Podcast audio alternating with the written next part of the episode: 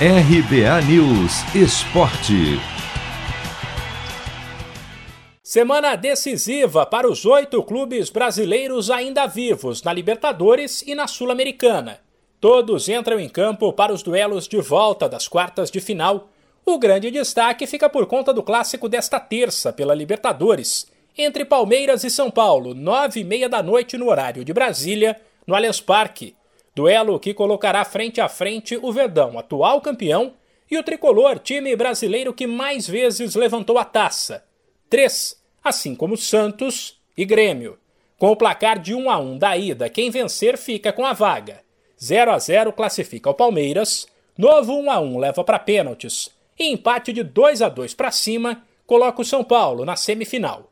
Quem avançar terá pela frente Atlético Mineiro ou River Plate. O Galo, em grande fase, é o favorito. Venceu na ida na Argentina por 1 a 0 e jogará pelo empate quarta-feira em casa, na volta. Já na outra semifinal, é possível que haja um Fla-Flu histórico. O Flamengo fez a parte dele, bateu o Olímpia por 4 a 1 no Paraguai e só perde a vaga se acontecer um desastre quarta-feira no Mané Garrincha, enquanto o Fluminense terá que ralar depois do empate por 2 a 2 em casa, o tricolor precisará buscar o resultado na quinta-feira no Equador contra o Barcelona de Guayaquil. Pela Copa Sul-Americana, a situação dos brasileiros é relativamente confortável. O Atlético Paranaense, na verdade, terá trabalho.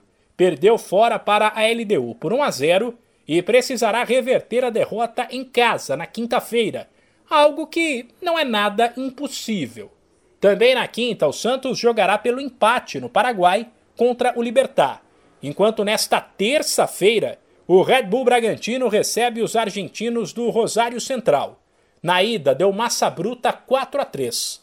Portanto, o time brasileiro pode perder por 1 a 0, por exemplo, que estará classificado.